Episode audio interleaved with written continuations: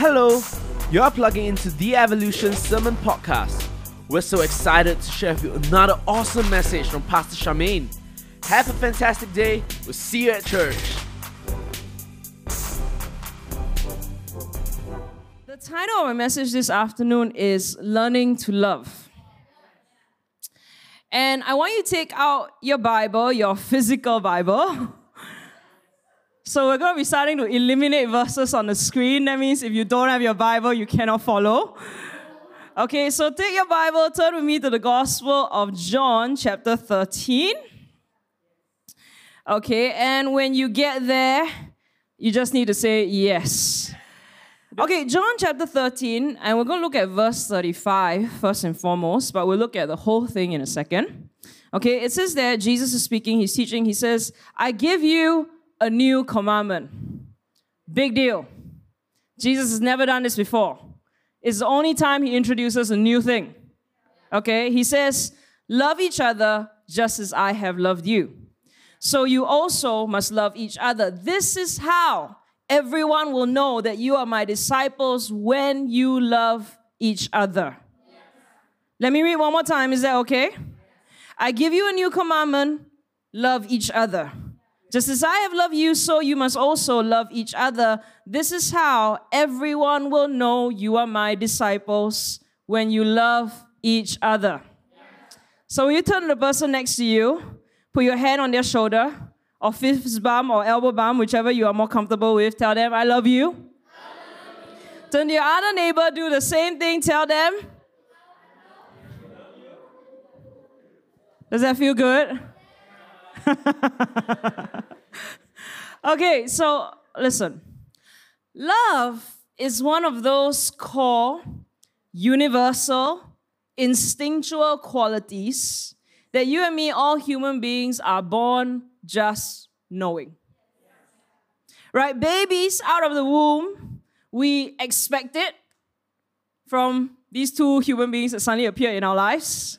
We form attachments by love. We spend our whole lives searching and longing for it, sometimes demanding it, and missing it and making up for it in its absence. And yet, even though our need for love is innate, few of us will ever actually learn how to do love well. I mean, think about it, right? If loving well came inbuilt as a default setting on you and me, there will be no dysfunctional families in this world. There will be no toxic relationships or bad breakups or betrayals. You would never have to go to work or to school worrying about who might be gossiping or taking credit for your work or stabbing you in the back. And as far as larger community and society is concerned, if we all default knew how to love well, there will be no bias, no discrimination no patriarchy or racism or sexism or bigotry. No need for us to go through hours of therapy or hours of prayer asking God to sort our relationships out. Right? We are each born with an immense desire for and potential for love. But mastery of it requires our attention, our emotion, energy, and action. And in my experience, most of the time, a lot of grace from God and help as well. And even then, one lifetime will never be sufficient to even come close to who Jesus was and how he exemplified what it means to love others and to be loved. I mean, think about this, right? The demands of Jesus are inspiringly and challengingly high. I mean, our God is described by John as love itself. You know, the Bible tells us we are made in the image of God, the God of love. And we are asked, Paul says, to pursue love as our highest goal. Everything from being faithful to one another to living in harmony with our tribe, with our community, with creation, to caring for the poor and showing kindness to the stranger and the foreigner. And as if that's not enough, Jesus goes so far as to tell us to lay down our lives for our brothers and to love our enemies, to pray for those who hurt us, bless instead of seeking revenge. Now, let me tell you, that's extremely hard. I do the best that I can, but I am nowhere near Jesus. So, in our New Testament, there are actually four Greek words used for our one English word, love. Now, the first is the word agape. Agape is what Christians like to call the God kind of love. It's unconditional. It's the kind of love that author Dr. Kelly Flanagan describes in his book True Companions as he says, the kind of love that keeps on loving even when the other is cruel, offensive, and unresponsive. God's love to us is an undeserved love, a selfless love. We are sinners, and yet He died for us.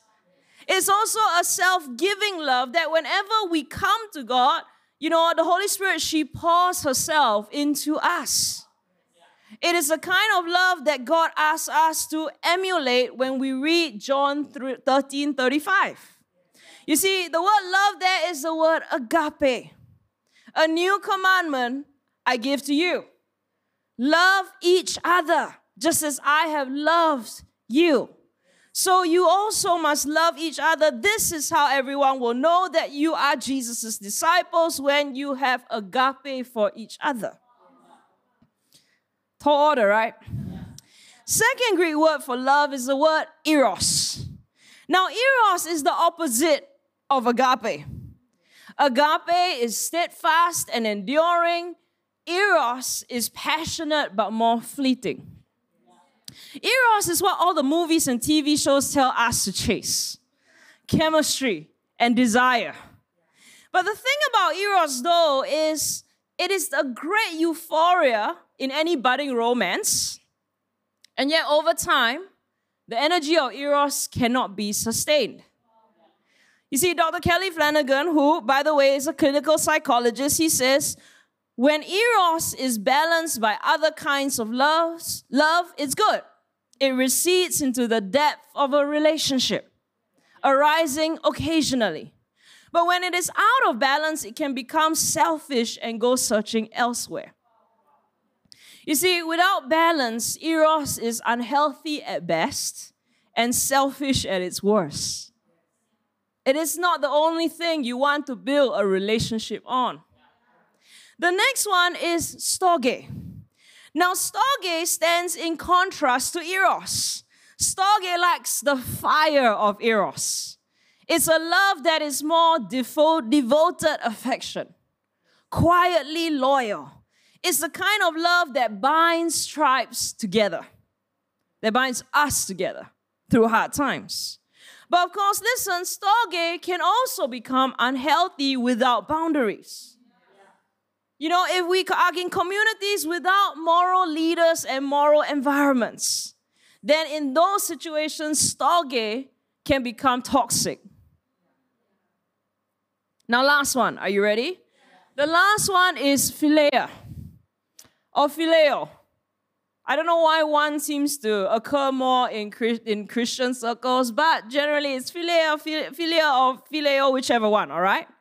Now, this Greek word is very interesting because Bible scholars note it is the one word for love that is most often interchangeably used with agape. Some might even say philia and agape are extremely close friends.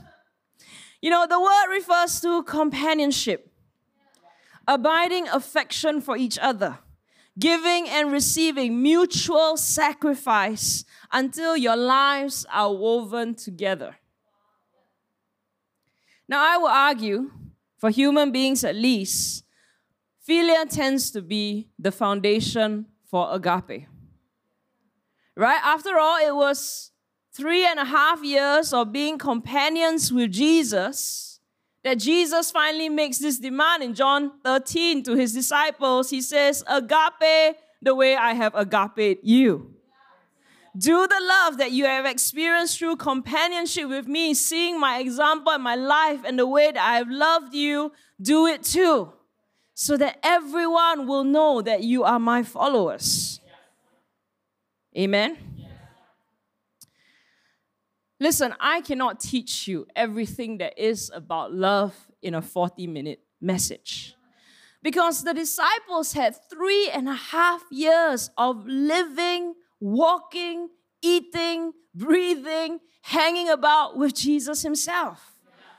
And it took that long for Jesus then to challenge them hey, live by agape. You know what? And even after that, God sent the Holy Spirit, and you can see all through the Bible, they still struggle to agape one another. Yeah. Right? But we all want to aspire to it and do our best to at least get started by being more like Jesus. And with any luck, when we pray more, when we spend more time in the presence of God, when we spend more time with Jesus Himself, then that is how we begin to know what love is and begin to live out what love truly is. Okay? But I'm going to try and teach you a little bit today, all right? So open your Bible to John chapter 13 and let's look at what's happening in context of this command. What comes before and what comes after. So, first and foremost, chapter 13 tells us it's Passover season. And Jesus and his disciples are sharing the evening meal. Now, of course, if you know your Bible, you will know that this is the famous Last Supper. Right?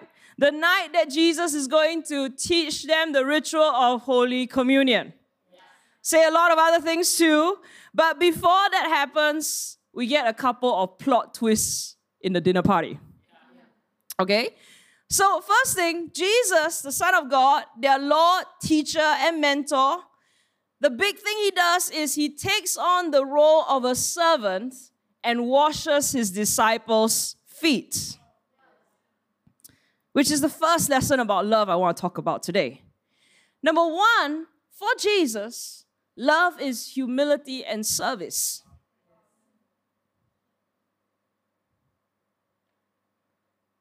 So, the love that Jesus gives to each of us and wants us to do the same for each other, that agape that he talks about right now, the first picture of it is a picture of humility and service. You see, in Jesus' time, the job of washing the feet of guests visiting a home was always given to the servant with the lowest rank. Right? Back then, pedestrian paths were not paved with cement or lined with beautiful trees like in Singapore and flowers all over now, right? They were there were no proper roads. Everything was a beaten path or a dusty walkway. And back then, people didn't wear Nike shoes. They wore open-toe sandals. You know, no fancy water resistant boots, whatever.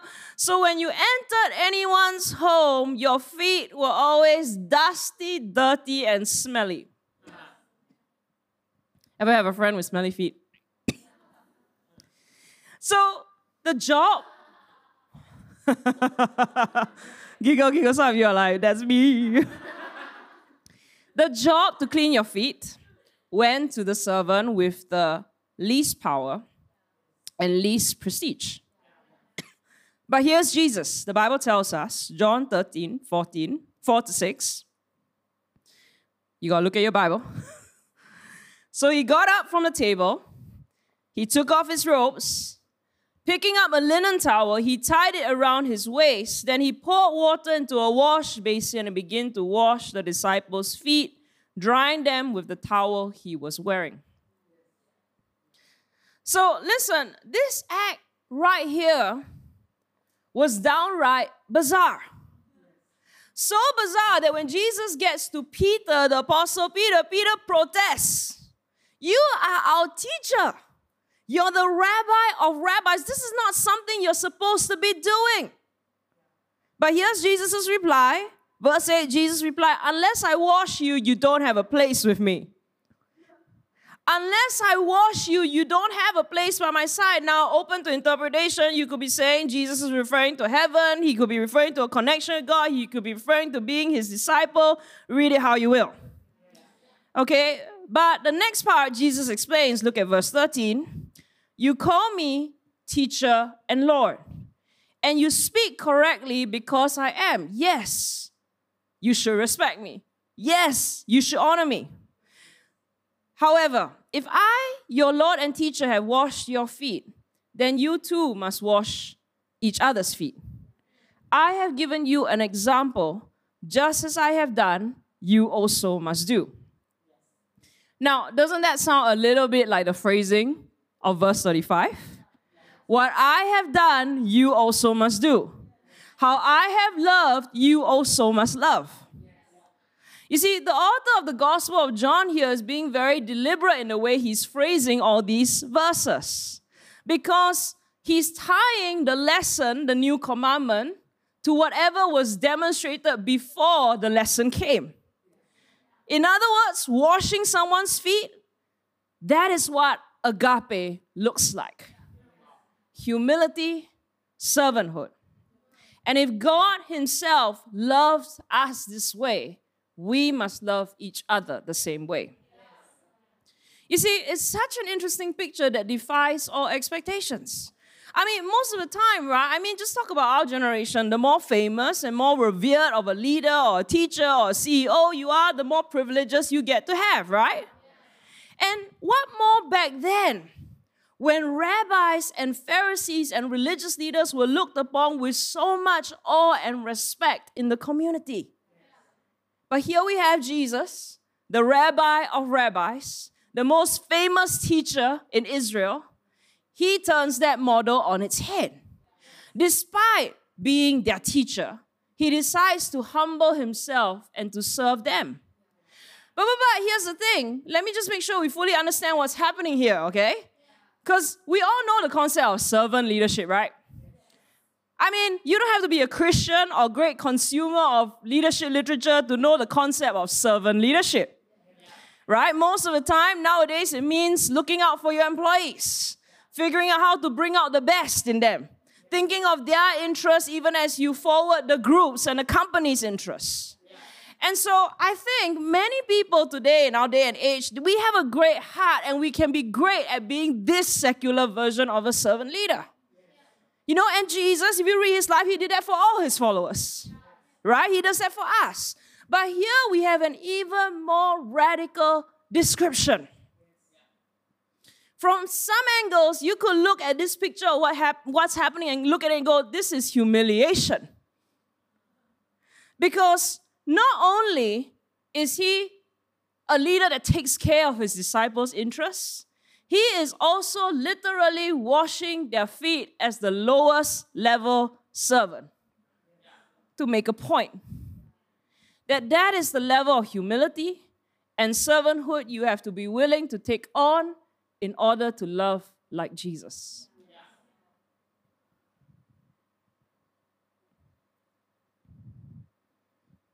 Amen? Think about that for a moment, right? So, you know me, right? Some of my greatest teachers of true servanthood and humility are people, you know, today I would say the ones that, you know, you think that it will be my mentors, the great people that I follow, right? You would think it would be the my, my idols of religious leaders, right? That I follow and go, I want to be like you.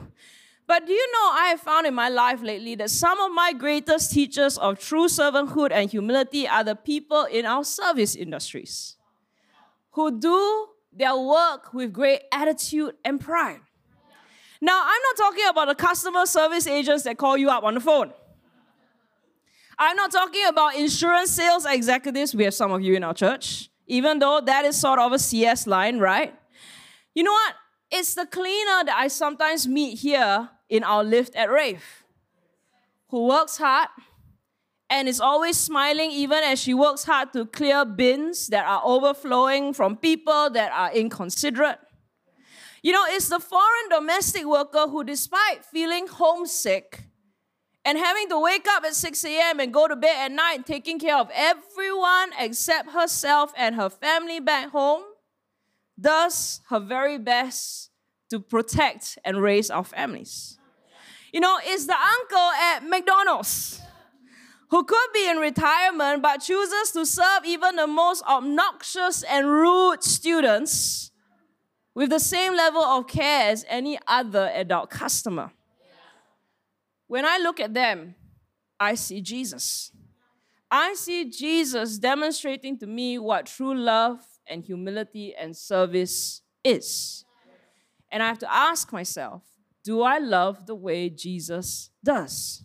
Do I serve God and others with that same level of humility and service whenever I can?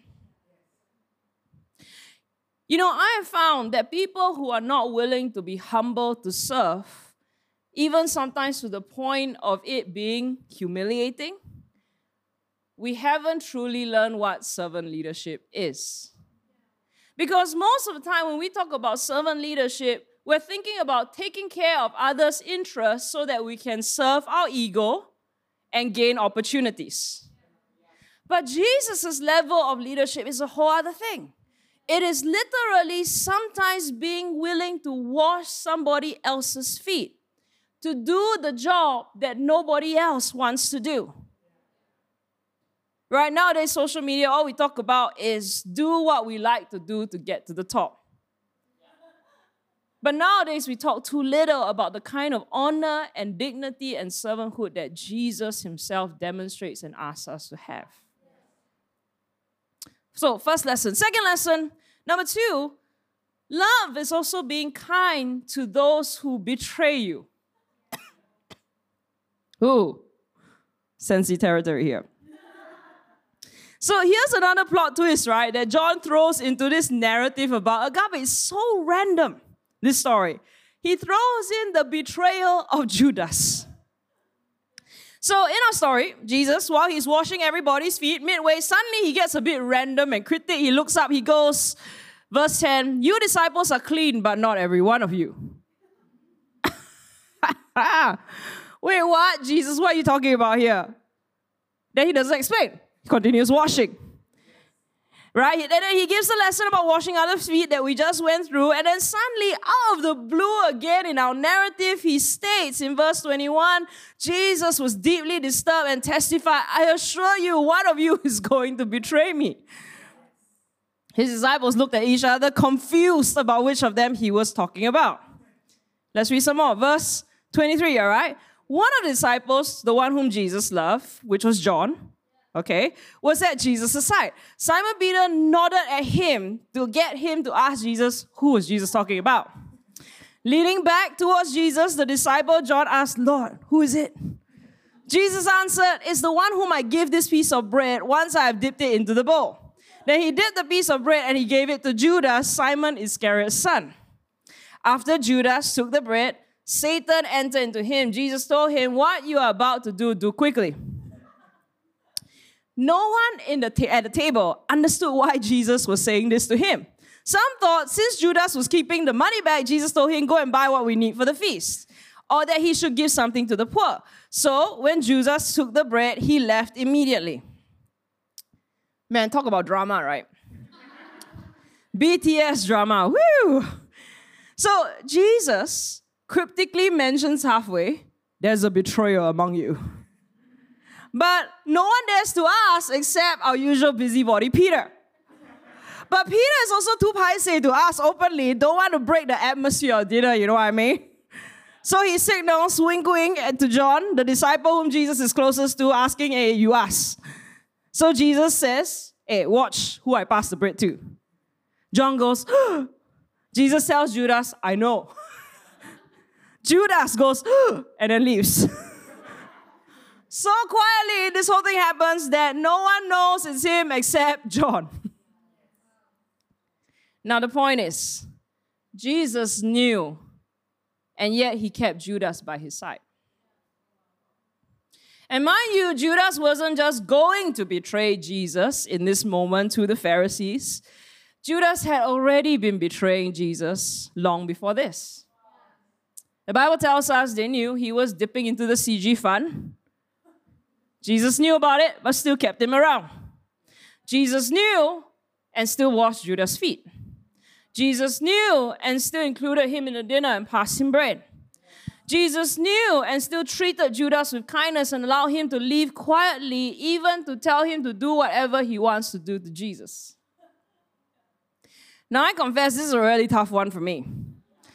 Because what Jesus just did goes against all conventional leadership and organizational wisdom.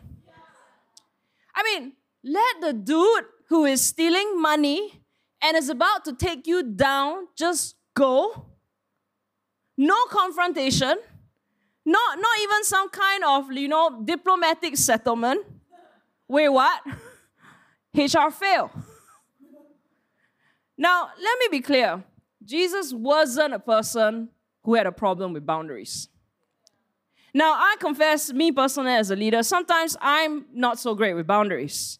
I have moments where, as a leader, I'm more harsh than I need to be, and other times I'm too nice when I shouldn't be. Jesus was not that. He was a very well boundary, confident, self assured, humble leader. Read about his life and ministry, and you'll find a leader that had amazing boundaries alongside some radical values. You know, and his radical values meant that sometimes he was kind even to those who betrayed him. He invested even in those who hurt him and left him. And can I tell you, as a leader that doesn't just aspire to be a great secular servant leader, but a person who is a follower of Jesus, it is one of the hardest things to do when it comes to love. To be kind when people are unkind, to be quiet when people are not kind or quiet, to invest in people whom you know very often when you do ministry that some will backslide, some won't make it, some will probably hurt and leave you one day to keep doing it anyway. But that is the kind of love Jesus asks us to give sometimes. Now, let me be clear. It doesn't mean give and love to the point of perpetually being trampled on and abused. Because, you know, sometimes when leaders are too not selfless but selfless, you raise up a generation who is selfish. So that's what I'm not talking about. Jesus wasn't someone who was perpetually abused. He spoke out when he needed to. He was not afraid of a confrontation or calling people out. You know, Judas was just one betrayer out of many that followed him. And when he went to the cross, it's not like Jesus is dying on the cross perpetually all the time, all the time. He did it once for all of us. So listen, not all the people in your life are going to let you down. If that's what you think, listen, stop playing victim. If you are here in TiVo, let me know. Let you know, let me tell you our church is not perfect. You know, for every, I don't know, good experience, you have nine other bad ones. For every nine experiences that are good, you have one bad one. For every person that lets you down, guess what? There will be 11 other good people that you can connect to. So it's not a matter of when we get hurt in life, it's just, it will happen. And when it happens, do we have the capacity to love and forgive the people that hurt us? You see, not all your friends are going to betray you. You know, but some of them will still hurt you because they're not perfect. You know, but when there is someone that betrays you like Judas does, will you still love them with kindness? Will you still deal with them with integrity? Will you quietly distance yourself and ask them to leave the circle while still staying true to the values that God taught you?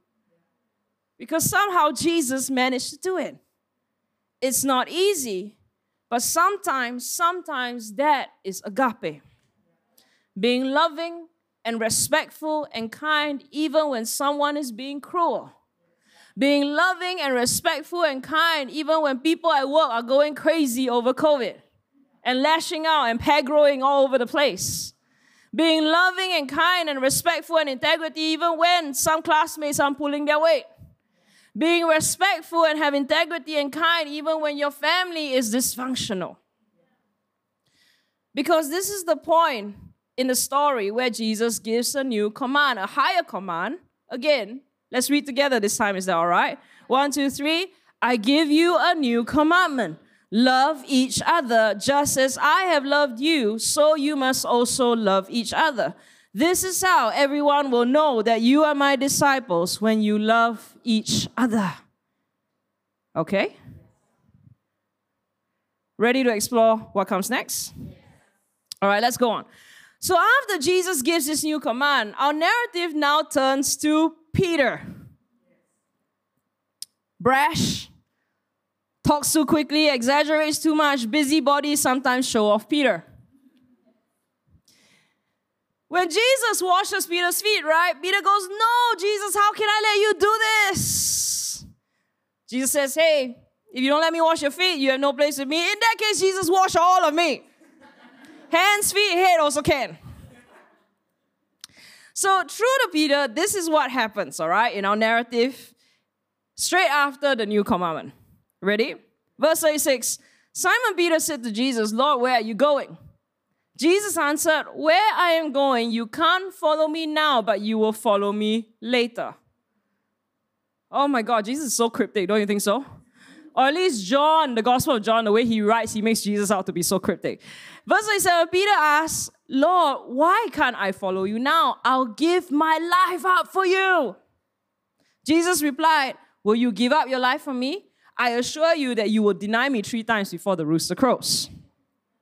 And of course, what Jesus predicts absolutely happens. Peter, the guy whom Jesus picked as the leader of the apostles, the dude who was most definitely most zealous for Jesus out of the whole lot, he eventually stumbles and he denies Jesus three times. Which brings me to a third observation about agape. Number three, love is accepting another's humanity while seeing their divinity.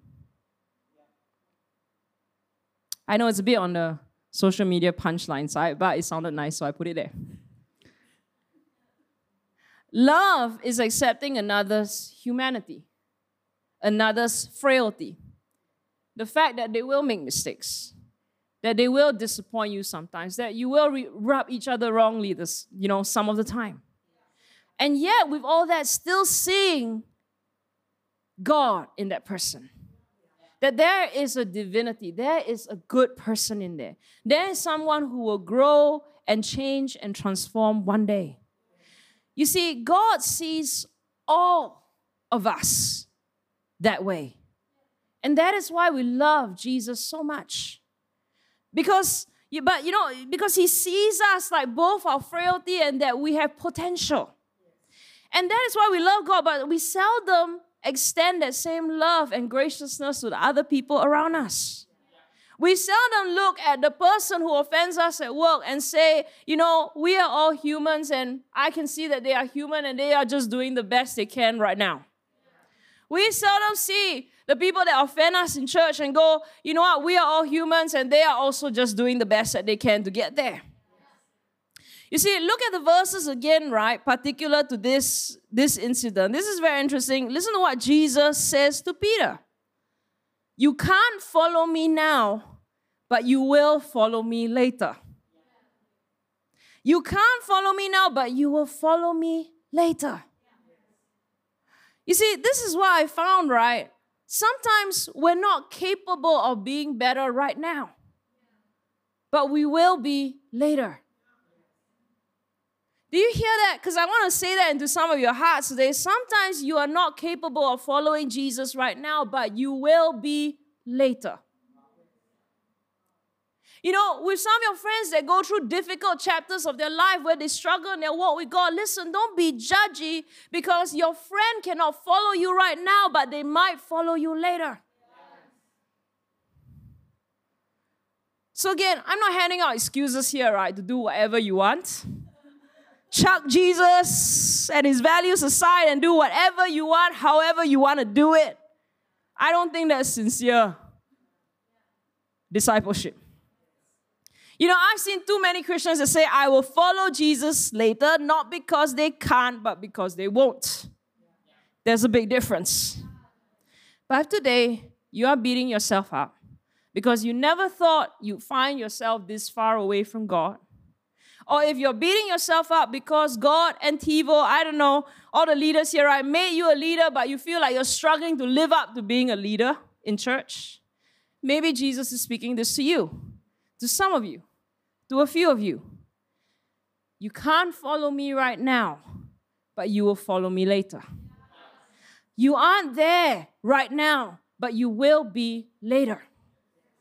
You see, Jesus 100% accepts your humanity while still fully seeing your divinity. You will get there later. You will get there later. You will get there later. Which brings me to my last point. Number four.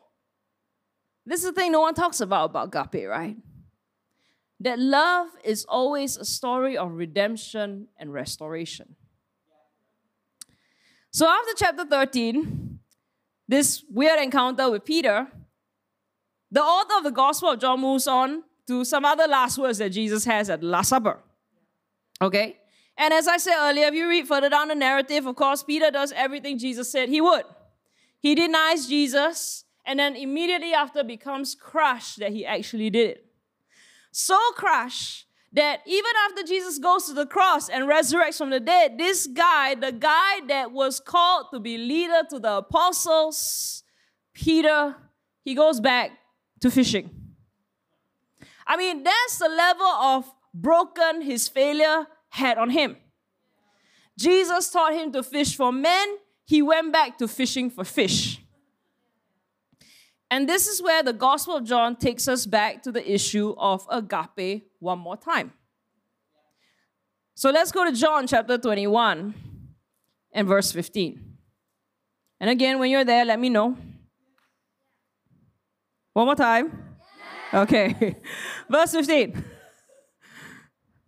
When they had finished eating, Jesus asked Simon Peter, Simon, son of John, do you love me more than these? Now I have it up for you. Which love is agape? Which love is philia? So, do you agape me more than these? Simon replied, Yes, Lord, you know that I philia you. Jesus said to him, Feed my lambs. Jesus asked a second time, Simon, son of John, do you agape me? Simon replied, Yes, Lord, you know I phileo you. Jesus said to him, Take care of my sheep. He asked a third time, Simon, son of John, do you but this time, Jesus switches it up. He says, Do you phileo me? Peter became sad that Jesus asked him a third time, Do you love me? He replied, Lord, you know everything. You know that I phileo you. And Jesus goes on to say, Feed my sheep. I assure you that when you were younger, you tie your own belt and walked around wherever you wanted. And when you grow old, you will stretch out your hands, and another will tie your belt and lead you where you don't want to go. He said this to show the kind of death by which Peter would glorify God. And after saying this, Jesus said to Peter, Follow me. So remember what we learned at the beginning of this message, right? Agape and phileo are two different words for love. Agape tends to be associated with a higher God kind of love, unconditional, selfless, persistent, even in the face of cruelty. One definition even describes agape as the way a dog is 100% dedicated to its master. That is the extent of God's love. But then we have the second word, phileo, phileo, which is more about companionship, mutual giving and receiving, walking together until lives are bound together. Now, they are different, but you can see why they tend to be used interchangeably in the Bible. To the point that some Bible scholars often feel that the distinction between the two is too overstated by evangelical Christians. But this last story, however, is very interesting because of the way Jesus and Peter choose to use them. Peter, do you agape me? Yes, Lord, I phileo you. Peter, do you agape me? Yes, God, I phileo you. Then Jesus asks a third time, but this time he changes the word. He says, Peter, do you phileo me? And this time Peter breaks down. And we can't quite be sure does he break down only because Jesus asked him a third time or because Jesus switched it to phileo? Now listen, scholars argue about this back and forth, back and forth for thousands of years. Who knows? All right? We weren't there to witness the moment. We don't know what actually happened. But I do have this to say that perhaps one day, for each of us to get to God's level of love that is agape, we all have to start with philia first. Like Peter, in the early years of our relationship with God, we all want to agape like Jesus. That is our ideal, right? But if you've been a Christian long enough with enough struggle under your belt, you will start to realize that agape is a journey. You can mean it when you're 14. You can, you know, pray about it when you're 18. You know, you will say, I will never leave Jesus. God, I am so on fire for you the way Peter did. But as the years go by, your humanity will tell you otherwise. and so, all we can really do sometimes is to aspire to agape, but learn to walk every day in philia with Jesus and with others around us. Right? Philia means companionship, abiding affection, giving and receiving, mutual sacrifice until lives are woven together with God, with each other, with community. Listen, you will never follow Jesus perfectly, but you can make a commitment to be Jesus' constant companion.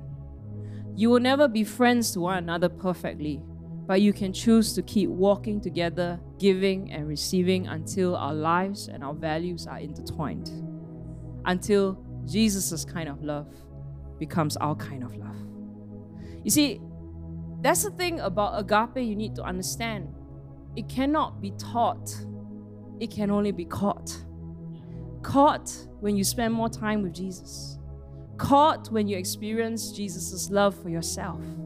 You know, the love that makes God humble Himself to serve us, the love that is kind even when we betray Him, the love that believes in the best of us even while accepting that we fail and are human. When you live your life experiencing that kind of love from God on a daily basis, that kind of love from the people seated next to you, you can't help but want to love other people that way as well. Right? So, one last verse for you today. So, all right, up on the projection, it says there, Message Bible, First John. So, one of John's letters. He says, We, though, are going to love, love, and be loved. First, we were loved now we love. God loved us first. But look what comes next. It says that if anyone boasts, I love God, but goes right on hating his brother or sister, thinking nothing of it, he is a liar. If he won't love the person that he can see, how can he love the God he can't see? The command we have from Christ is blunt. Loving God includes loving people. You've got to love both. And when we do this, everyone will know we are truly Jesus' disciples.